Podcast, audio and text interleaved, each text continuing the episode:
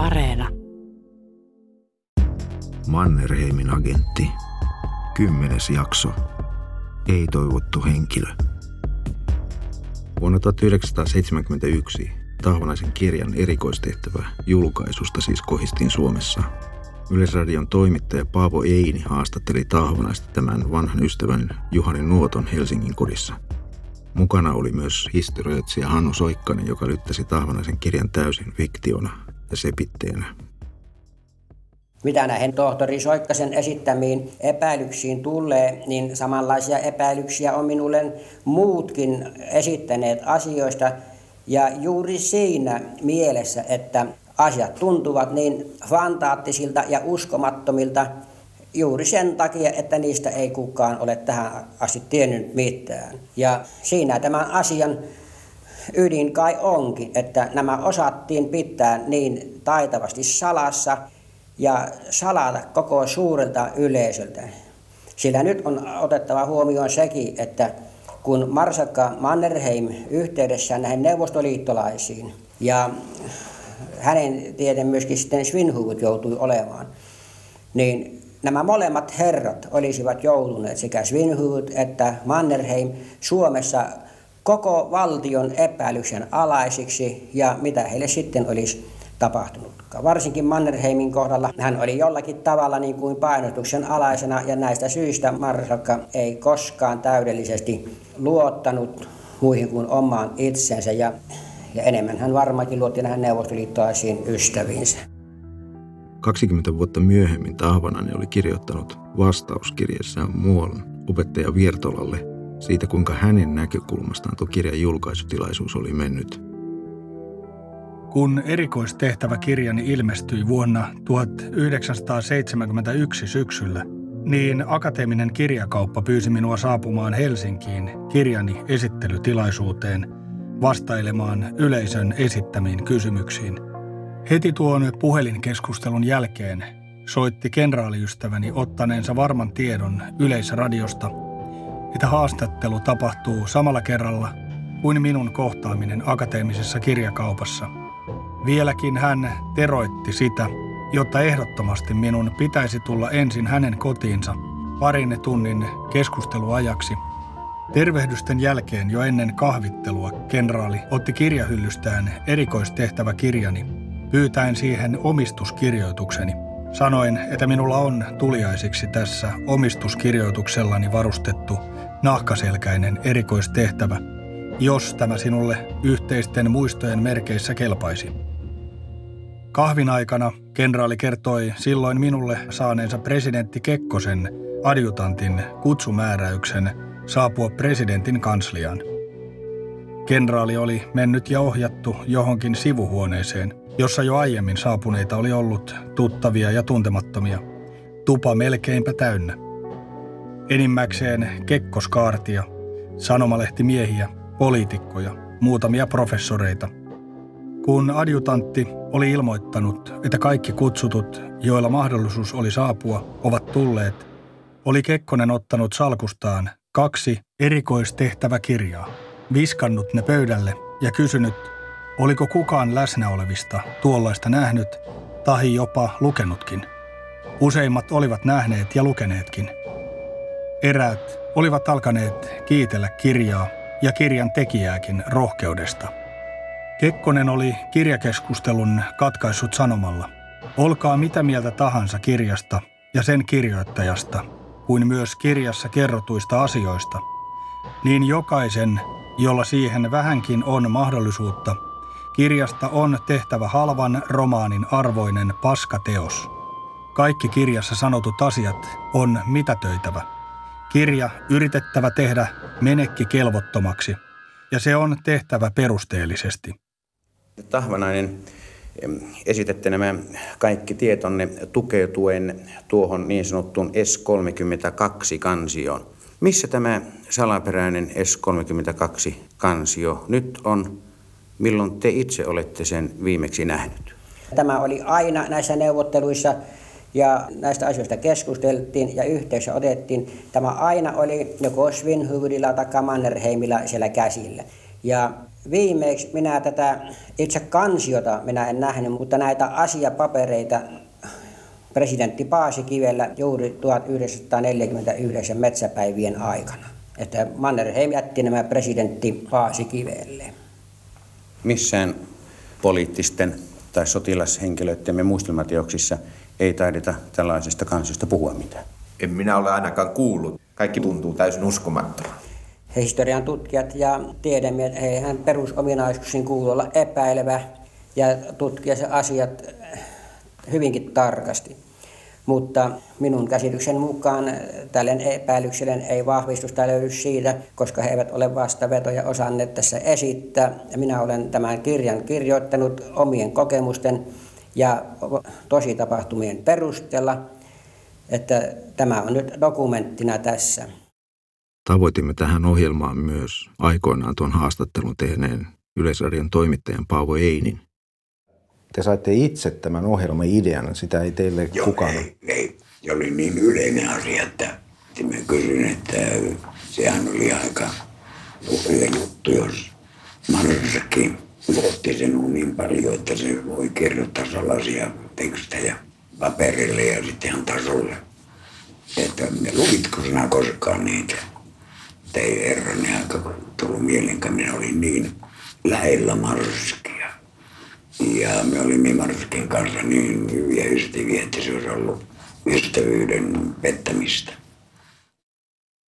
Puhelimen päässä tässä kenraali TV Viljanen, joka on ollut aikoinaan sotilasmestari Tahvanaisen esimiehenä Haminassa. Teidän ajatuksenne nyt, kun kirja on luettu.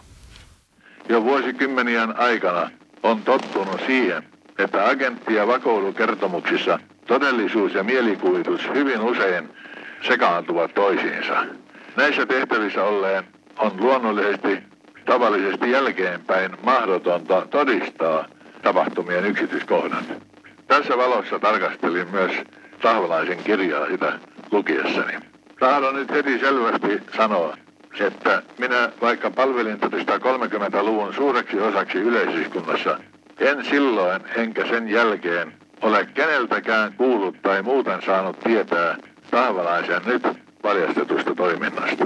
Tahvalaisen kielitaidon on täytynyt olla parempi kuin hän itse kertoo, jotta monet tehtävät olisivat onnistuneet. Ja silloin oli käynnissä niin karmea juttu tästä Tahvanaisen vastustamisesta, että tuota, voi sanoa, että siitä tehtiin ihan hölmö. Kun kestävä meistä ei voi tehdä sitä, mutta tuota, niin silloin minä sitten sovin myöskin tämä Oramaan kanssa, joka tiesi kuolevansa aika pian. Että minä teen ihan omat tutkimukseni siitä ja niihin ei saa kukaan puuttua muu. Kaiken tähän astisen tietouden pohjalta on pakko todeta, että Tahvanaisen kirjan koko keskeinen ajatus ja tähän kirjaan otetut lukemattoman monet radiosähkeet Moskovan ja Suomen välillä ovat vain kuviteltua totuutta. Tarvitaan runsaasti lisätodisteita ennen kuin kaikki tämän kirjan totuudet ovat tosia. Nyt kirja sijoittuu agenttitarinoiden luokkaan sen aidosta dokumenttipohjasta huolimatta. Radio-ohjelmassa esiintynyt tutkija Hannu Soikkanen on jo edes mennyt, mutta hänet hyvin tuntenut toinen tutkija Timo Soikkanen, joka oli tehnyt muun muassa ulkoministeriön historiikin, oli löytänyt samassa yhteydessä mielenkiintoisen dokumentin. Et Hannu Soikkasen oli sellainen, sanoisin, mä olisiko oikea sana, kontrafaktuaalinen. Eli mä muistan aina, miten hän sanoi, ja tuossa ohjelmassakin hän ottaa, että jos Mannerheimilla ja Stalinilla olisi ollut suora yhteys käytössään, niin talvisodan rauhanneuvotteluja ei olisi tarvinnut epätoivoisesti yrittää avata Tukholmassa Madame Kolontain kautta. Koska te olette kuitenkin kirjoittanut tämän ulkoministeriön historiikin, jossa te olitte tämän merkinnän nähnyt. Joo, Takulov oli neuvostoliittolainen, joka luki suomalaisia kirjoja ja oli Suomessakin välillä usein. Ja oli siis niin kuin Suomi-ekspertti omalla tavallaan. Albert Akulovia pidettiin aikoinaan Viktor Vladimirovin veroisena vaikuttajana Suomessa, joka Tehtaankarun suunnasta pyrki ahkerasti solmimaan siteitä suomalaisiin poliitikkoihin puoluerajoista välittämättä.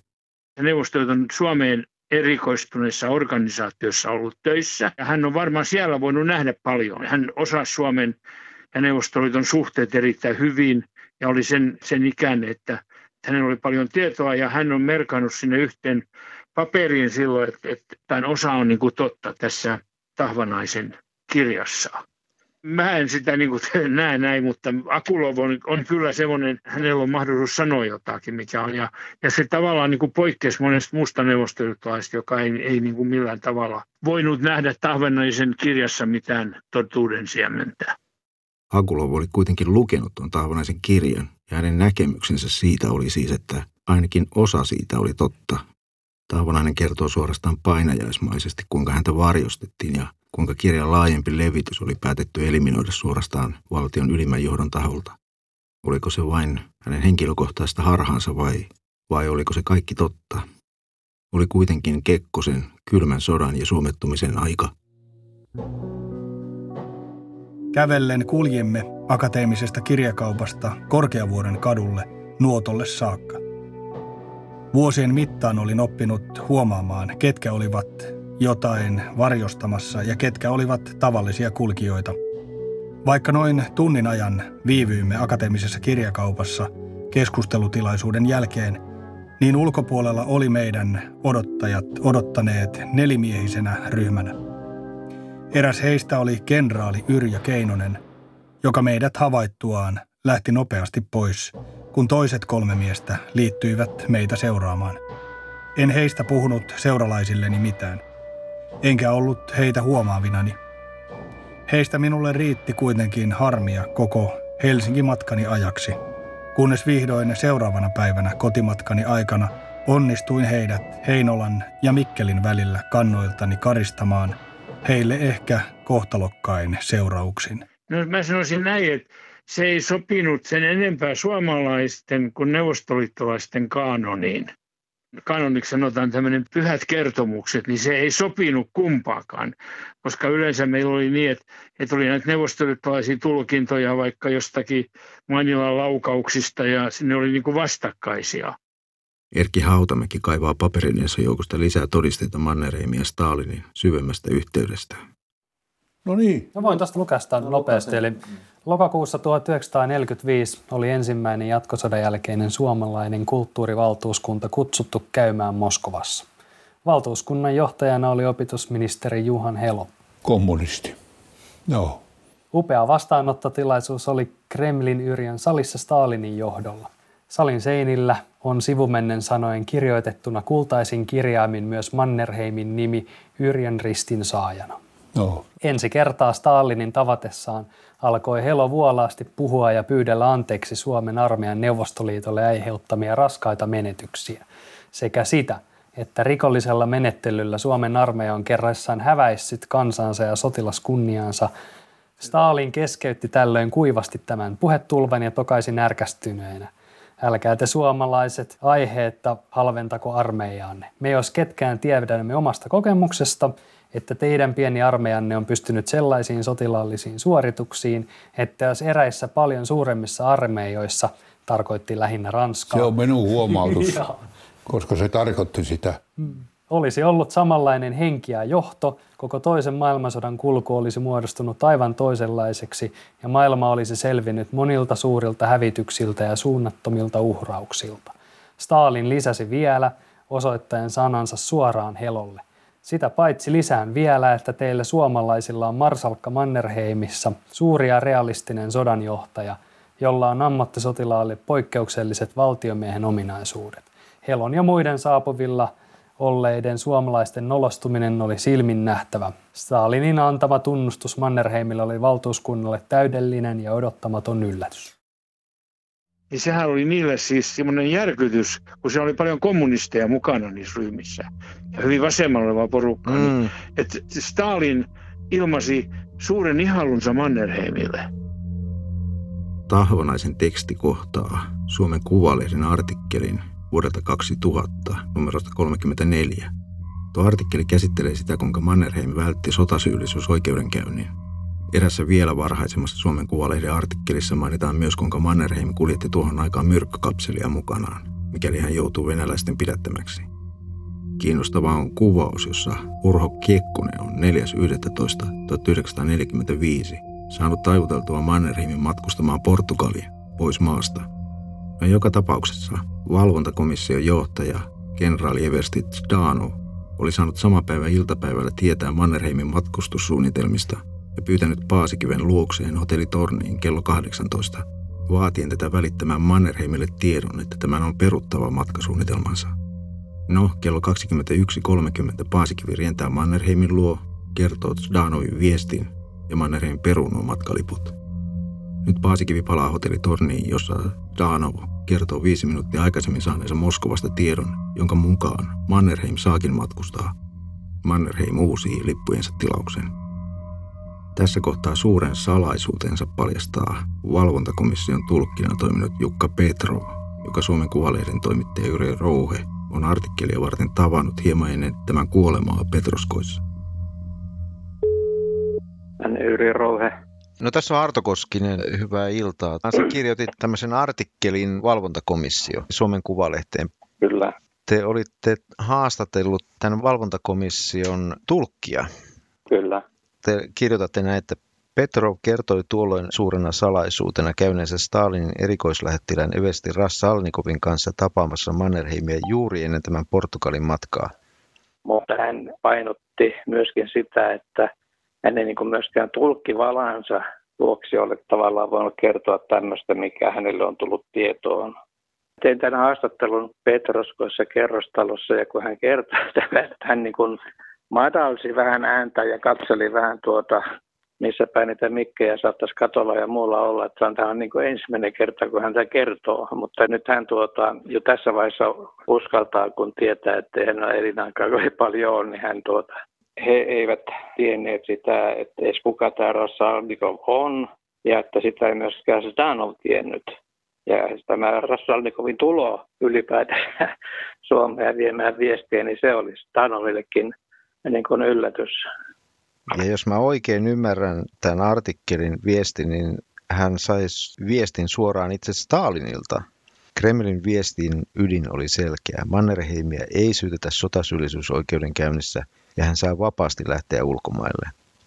Joo, joo, nimenomaan joo. Petrov oli siellä niin kuin tulkkina, mutta sanoi, että hän ei muistaakseni joutunut tulkkaamaan, kun Mannerheim osasi Venäjää tietysti. Aivan. Mutta hänen piti niin kuin virkansa puolesta olla siinä mukana. Kävikö tämä Rassalnikov kertomassa tämän ennen kuin Zdanov sai tietää, että Mannerheimin ei tarvitse pelätä sitä sotasyyllisyyttä ja voi matkustaa vai? Nimenomaan ennen sitä. Mannerheim ei ollut siinä vaiheessa vielä edes päättänyt, että lähteekö hän Portugaliin vai ei. Että hän vielä harkitsi sitä ja se ratkaisi sen, että hän lähti. Mitä sä luulet, niin kuin, että miten, kumpaa asiaa hän on pitänyt tässä niin semmoisena niin tuota, isona salaisuutena? Sitä, että hän nyt rikkoo tulkin valan ja hän voi kärähtää siitä, vai se, että hän paljastaa Stalinin ottaneen suoraa yhteyttä Mannerheimiin erityis tämmöisen lähettilänsä kautta? Kyllä mä uskon, että se jälkimmäinen oli se tärkeimpi. Ja Rassalnikov lähti saman tien sitten pois. Se oli ainoa tehtävä, mikä hänellä oli. Me suomalaiset ollaan hyväksytty se ajatus, että Kekkosella oli suorat yhteydet KGB. Mutta jotenkin tämä ajatus siitä, että Mannerheimilla olisi ollut Stalinin kanssa yhteydenpitoa, niin se tuntuu jotenkin Hei, hei, mulla on tähän helpompi esimerkki sun, mikä osittain on. Siis äh, kyllähän kun Stalin silloin kun ennen talvisotaa, niin hän lähetti esimerkiksi Jartsevin tänne. Jartsev tulee tänne ja se on niin matalalla siellä Neuvostoliiton ulkoministeriön ja, ja tehtaankadun hierarkiassa, että kun se ottaa yhteyttä esimerkiksi Tanneriin ja Kajanderiin, niin hän pitää sitä niin kuin keittiörättinä koska ne ei ymmärrä, että, että sillä on suora kontakti Stalin. Ne ei usko sitä eikä ota sitä vakavasti. Ja Jartsevahan oli ihan järkyttynyt. Siis Neuvostoliitossa oli totuttu tiedäksä, että, että ylimmällä johdolla oli tämmöinen niin kuin tsaarilla tämmöisiä kontaktimiehiä. Suomalaiset poliitikot eivät ymmärtäneet, kuka Jartsevin taustalla oli, eivätkä tätä venäläistä tapaa, jossa valtion päämies ottaa suoraa yhteyttä toisen valtion johtajiin. Tapaa, jonka Mannerheim todennäköisesti ymmärsi, olihan hän omaksunut sen 30 vuoden palvelussuhteensa aikana saarin armeijassa. Tämä puhuisi juuri siis, niin kuin me puhumme ja käytämme esimerkkejä, jotka todistaa, että tämmöinen tahvanaisen tapainen juttu, silloin kun on sota tietenkin, niin ei, ei voi diplomaatteja varsinaisesti tai tämmöisiä täyttää, vaan silloin se jää tämmöisen tahvanaisen tasolle. Että tämä puhuisi sen mahdollisuuden puolesta, ei siinä mitään. Mm. Mutta sitten taas niin kuin tämän tahvanaisen on niin mullistavia, että menisi koko historia tavallaan uusiksi, niin sitä on niin kuin vaikea ihan. Huolimatta tuosta kirjasta virinneestä keskustelusta ja sen saamasta mediahuomiosta, kirjan myynti jäi suhteellisen vähäiseksi, eikä kustantaja ottanut siitä tahvanaisen toivomia lisäpainoksia. Vilo tahvanaisesta itsestään oli tullut tutkijoiden ja suuren yleisön joukossa eräänlainen persoonan kraatta, ei toivottu henkilö. Hän kuoli ensimmäinen toukokuuta 1992, jättäen ennen kuolemaansa aineistonsa aiemmin mainitun Vienoskari Oramaan haltuun. Tänä päivänä tuo erikoistehtävä kirja kiertää antikvariaateissa yhtenä säännöllisesti kysyttyjen kirjojen joukossa. Ja monet muutkin historian kirjoittajat ovat minulle sanoneet, että on hyvin vaikeata vettää viivaa tosiasioiden ja olettamusten välille sen takia, että koko Suomen historia on kirjoitettava uudestaan ja kaikki, kaikki tuotava sitten toisella tavalla päivänvaloon.